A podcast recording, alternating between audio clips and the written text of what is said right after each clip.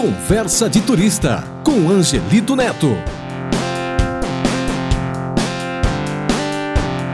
Olá, seja bem-vindo a mais um Conversa de Turista. Hoje eu vou falar um pouco sobre a minha experiência no Peru. Ah, não só a minha, mas de uma convidada também. Mas antes, vamos lá. Visitar o Peru foi uma das experiências de viagem mais fantásticas que eu já tive. Se você ainda não conhece o país, vale a pena pesquisar sobre ele. Mas fique conosco e você irá conhecer um pouco deste país que tem uma cultura rica e muito para nos ensinar. Para você se situar um pouco, já que estou falando do Peru, então se eu disser Machu Picchu, aí você vai se interessar, né?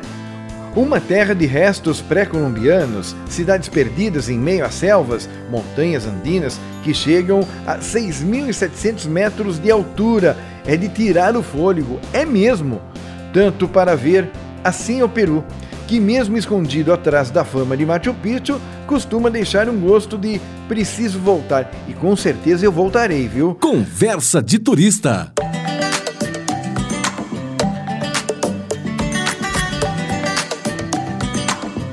Bom, chega de enrolação e vamos então trazer para a nossa conversa a nossa convidada de hoje, que irá falar sobre gastronomia.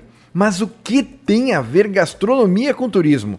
Tem tudo a ver, mesmo porque quando viajamos precisamos nos alimentar e viajar a turismo não é apenas conhecer lugares fantásticos, mas também é se envolver com a culinária local. Afinal de contas, como já diziam os mais antigos, saco vazio não para em pé. Por isso, a convidada de hoje é Laila Risni, formada em gastronomia e que também gosta de viajar muito e que, inclusive, já viajou para o Peru e conhece muito bem a gastronomia daquele país. Tudo bem, Laila? Olá, Angelito, tudo bem? E você? É um prazer estar por aqui, compartilhar um pouquinho das nossas experiências, né? Bom, nós iremos falar de gastronomia e eu não posso deixar de falar da gastronomia mais rica das Américas, que é a gastronomia peruana. Eu e você, Lália, nós já fomos para o Peru, já conhecemos Cusco e Lima, então bora falar um pouquinho da sua experiência com essa gastronomia inca e que é muito rica, hein? Olha, a gastronomia peruana eu acho que é a, é a gastronomia mais forte das Américas é uma gastronomia que teve forte influência da Espanha e da China. Então, é muito rica em pescados, é, filé, com muito tempero, muita pimenta. A batata é um dos produtos mais cultivados lá. Existem mais de 3 mil tipos de batata. Algumas não, não são consumíveis, né? Tem, são venenosas, mas grande parte é consumível. Eles consomem de diversas formas, não só é, como batata frita, como batata recheada, mas fazem diversos preparos, por exemplo, a calça limenha, que é uma, é uma batata que ela é feita como se fosse um purê e aí coloca um recheio que pode ser de frango, pode ser de atum, pode ser de camarão, com arri. O arri é um tipo de pimenta é, peruana Lá existem mais de 10 tipos de pimentas e, e, existem esses diversos tipos, tanto de pimenta como de batata, por causa da altitude. O Peru é um país que tem muita altitude, né, Angelito? É, você falou do arri aí, e eu fui, né, eu como de tudo, não é? Aí eu fui experimentar um pouquinho do arri. Peguei lá um pódio com papas, o mais famoso lá é frango com batata frita e salada, né? Aí eu fui lá e Isso. coloquei eu quase perdi o prato inteiro. Tava muito ardido. É muito apimentado, né? O, eles têm até um prato que chama rocoto. Rocoto relenho. Que é um tipo de pimenta que chama rocoto. É como se fosse um tomate, uma pimenta bem grande, redonda. E eles fazem um recheio. Então pode ser um recheio de proteína, um recheio é, com, com pãozinho, com batata. E é absurdamente apimentado. Eu, eu acho que para o nosso paladar brasileiro é muito difícil. Ainda que o brasileiro gosta bastante de pimenta, né? Teve assim um contraste que quando você chegou lá em, é, é, no Peru, lá, você falou, nossa, é, isso daqui é totalmente fora do meu padrão. Eu vou dar um exemplo meu aqui. Por volta de 8 e meia, 9 horas da manhã, eu fui conhecer o mercado em Cusco. Não sei se você teve a oportunidade de conhecer o mercadão lá como um mercado normal. E eu vi por volta de 8 e meia, 9 horas da manhã, o povão tomando sopa, se alimentando logo pela manhã, coisa que a gente não faz. Não, a, a gente não tem esse costume, né? Lá eles comem é, coisas mais pesadas já na parte da manhã, né? Eu acho que essa parte da pimenta, para mim, foi muito chocante, porque aqui o, o que, que a gente vê às vezes é, é tomate recheado, pimentão recheado, batata recheada, mas a pimenta em si, grande, como se fosse um tamanho de um tomate recheado, para mim isso foi um choque enorme. E as batatas também. Eles têm um tipo de batata que, para você fazer um nhoque, eles têm um prato lá, parece um nhoque mesmo e não precisa nem de farinha, porque a batata é tão seca, ela não tem nada de umidade. Então é só você é, cozinhar, amassar e, e, fazer, colocar algum tempero. Eles colocam, eles usam bastante tempero, né, Angelito? É diferente da gente. A gente aqui é, é mais tranquilo, eu acho, em termos de tempero. Colocam bastante mesmo. O que eu senti é que lá eles usam cominho sem dó, não é? Eles usam páprica sem dó cheiro verde, pimenta do reino, é, a comida é muito temperada. Então, quem tem um estômago, é, digamos, fraco, não é aconselhável. Eu, por, por exemplo, eu comi carne de alpaca cozida, ou seja, um guisado de alpaca, como eles falam. Eu passei mal, virei um verdadeiro rei, fiquei no trono por, por mais de quatro horas, quase que não fui para águas calientes. Agora, e cuí? Você comeu porquinho da Índia? Porque a gente estava comentando fora do ar aqui e, e eu achei meio assim, não era para mim. Você chegou a experimentar? Cheguei a experimentar. A gente foi num restaurante em Cusco especializado e ele vem como se fosse assim um porquinho mesmo, todo é super crocante, a casca dele, o corinho super crocante e a carne é super saborosa, super saborosa. Mas, mas é uma judiação, né? Se você for pensar no animal, é, é, é uma questão cultural, né, Angelito? é o tipo de cultura que a gente não tem, né? Como, como você fala assim, ah, na China come cachorro, é, nos países da Ásia se come escorpião. A gente não tem esse costume, então pra gente é muito fora, né? Eu achei muito saboroso. Ter estômago forte para comer no sentido de ver e, e conseguir provar aquilo. E se você dá conta, deve fazer, deve provar. Olha, eu acho que cuy não é para mim não, viu? E não é só no Peru que eles comem o porquinho da Índia. Em Quito, no Equador, eles vendem cui nas ruas como se fosse aqueles carrinhos de espetinhos aqui do Brasil. Nestes países andinos, é claro, é muito comum as pessoas comerem isso, não é? Mas é claro que além de cui, batatas, pimentas, um outro prato também chama a atenção de quem visita o Peru e quem não visitou deve provar que é o ceviche. Eu acho que a, a culinária peruana ela começou a se destacar no mundo e aqui no Brasil faz, é, faz, faz alguns anos, né? E o ceviche eu acho que é o primeiro prato que, que a gente tem mais acesso, né? Bom, o ceviche em si tem várias maneiras de se preparar. Eu me lembro que eu provei um com raspas de limão em Cusco, mas lá em Lima existe um restaurante famoso que fica bem na orla e os pratos daquele lugar são bastante famosos. Inclusive, existe um shopping que foi construído praticamente na encosta.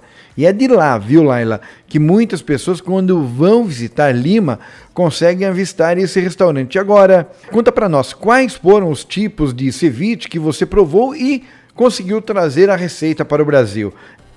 Olha, o, o ceviche mais tradicional é aquele feito com leite de, tri, de tigre. Já ouviu falar? Não. Leite de tigre? Esse não. Leite de tigre é basicamente assim: no liquidificador você coloca alguns pedacinhos de peixe, algum ingrediente ácido, então normalmente é um limão, né?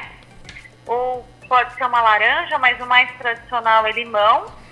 E aí, e aí bate esse esse, esse, esse, esses pedacinhos de peixe com, com um ingrediente ácido, pode pôr um pouquinho de vinagre, se for o caso, sal, pimenta, sempre muita pimenta, né?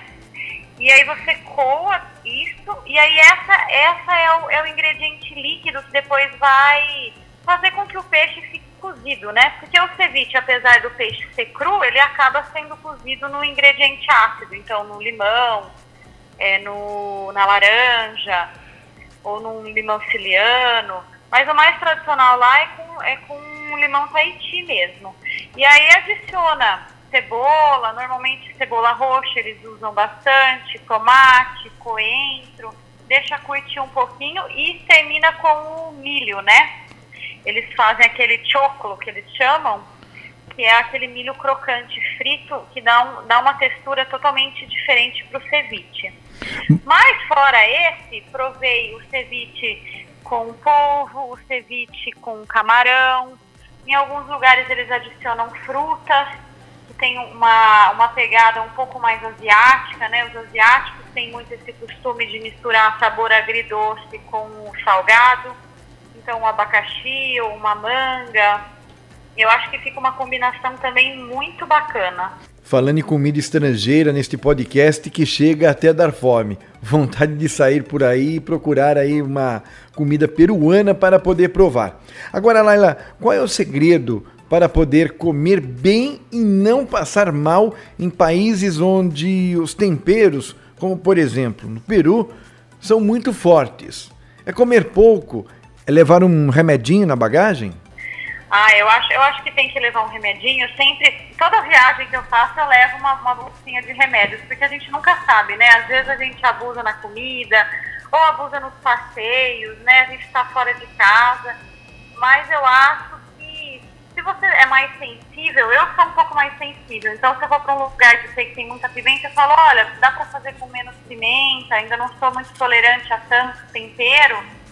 E aí eu acho que os lugares como são lugares muito turísticos, eu acho que tende a ceder um pouco, né? Então não coloca tanto, traz uma pimentinha à parte, mas eu acho que tem que ter sempre o um remedinho do lado e hidratar também, né? Beber bastante água, acho que isso ajuda também. Bom, vamos agora falar do lado cultural do Peru. Eu confesso que eu ainda quero voltar para lá, principalmente para poder conhecer a Montanha Colorida, que eu não tive aí um tempinho a mais nessa minha estadia por lá. Agora, Laila, conta para nós o que, que você achou de Cusco, Águas Calientes, Machu Picchu. Conta um pouquinho da sua experiência cultural para a gente. Nossa, é, eu achei Cusco uma cidade maravilhosa. Eu fui primeiro para Lima, então Lima é uma cidade muito cosmopolita, né, Angelita? Uma cidade muito grande, muito moderna, como qualquer capital, eu acho, da, da, da América Latina, né? E Cusco já é uma cidade super interiorana, então é super bonitinha, as construções refletem muito o aspecto cultural até da, da, colonização espanhola, então os tipos de construção, das ruas. É, acho que tem um mal de atitude também, não sei se você passou, nos primeiros dias eu estava muito tonta, muito enjoada, subia, tem, muitas, tem muitos morros lá, né? Sim. E aí, nossa, Subiu um pouquinho já ficava, já ficava enjoada. Mas aí tem um segredinho: chá de coca. Coca. Folha de coca. Coca. Exatamente. Tem jeito, não tem jeito. Até cheguei lá e falei, puxa, mas isso daí não vai viciar, não? Como é que é? Não tem problema? Não, super tranquilo. E, e faz, faz a diferença. Eu acho que para os passeios, inclusive para Machu Picchu, para Montanha Colorida, faz a diferença porque a altitude pega mesmo. A gente fica muito mais cansado, né? Olha, essa historinha aí do chá de coca, eu acho que eu acabei passando mal quando eu comi carne de alpaca, justamente por acho que não ter tomado um chá de coca e a altitude ainda acabou colaborando com tudo isso. Mas aí quando eu fui para a Bolívia, eu aprendi que antes de dormir ou sair pela manhã, tem que tomar um chazinho de coca. Tem, tem que tomar, é. Bem, ali em Cusco a gente vê vários contrastes. Tem a parte onde ficam ali os turistas, próximo à Plaza das Armas ou a Praça da Igreja Antiga, tem a Avenida do Sol, mas tem também, Laila, a parte mais popular, onde ficam as feiras livres, o mercadão, lojas.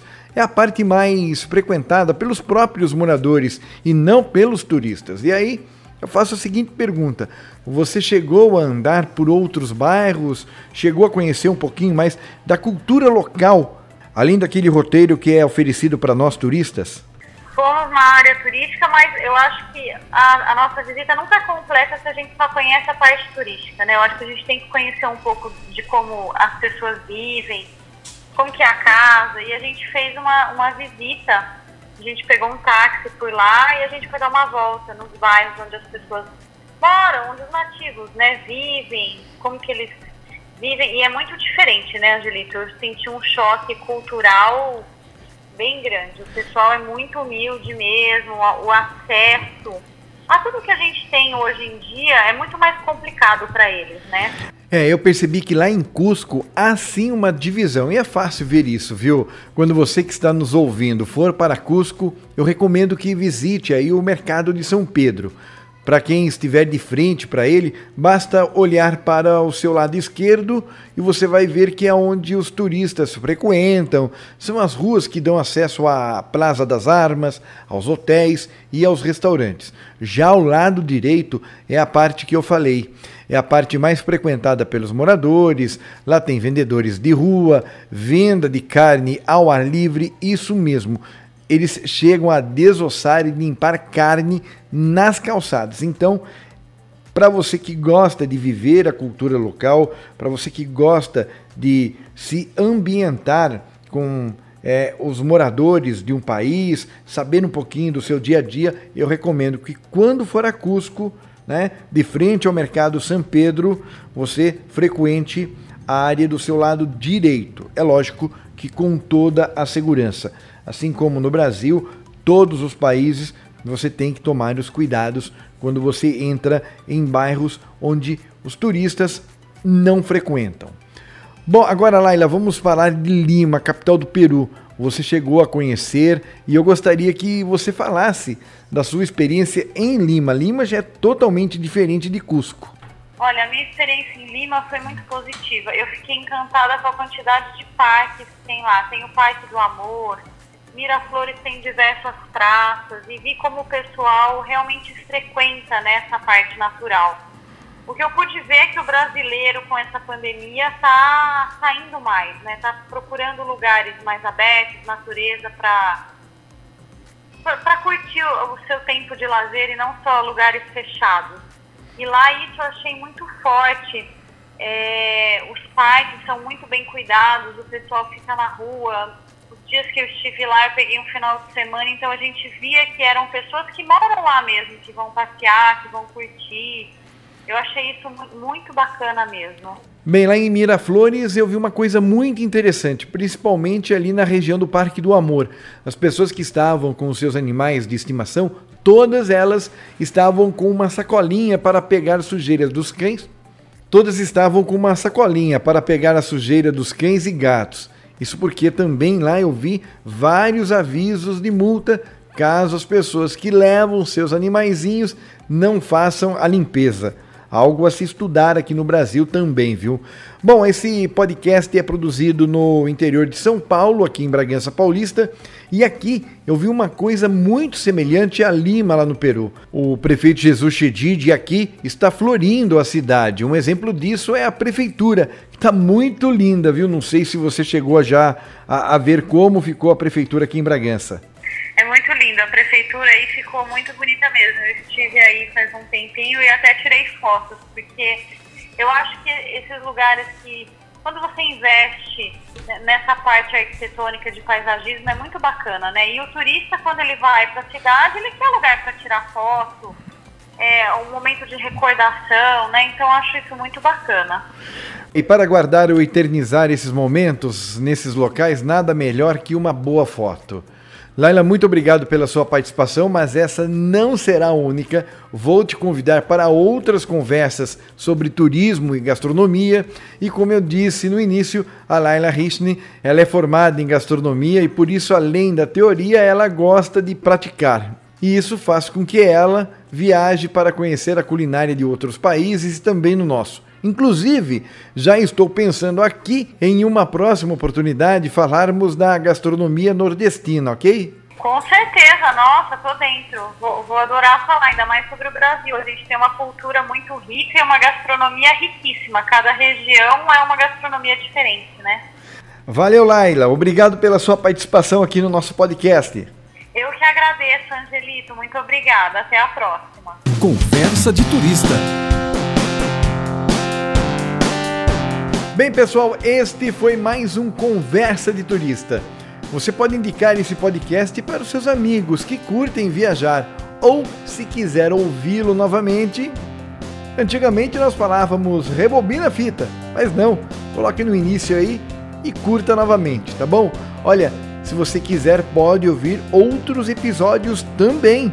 É, nós temos outros episódios, futuramente mais e mais. Se você quiser conhecer um pouquinho sobre minhas viagens, visite o meu Facebook. Procure lá Angelito Neto. Combinado? Até a próxima!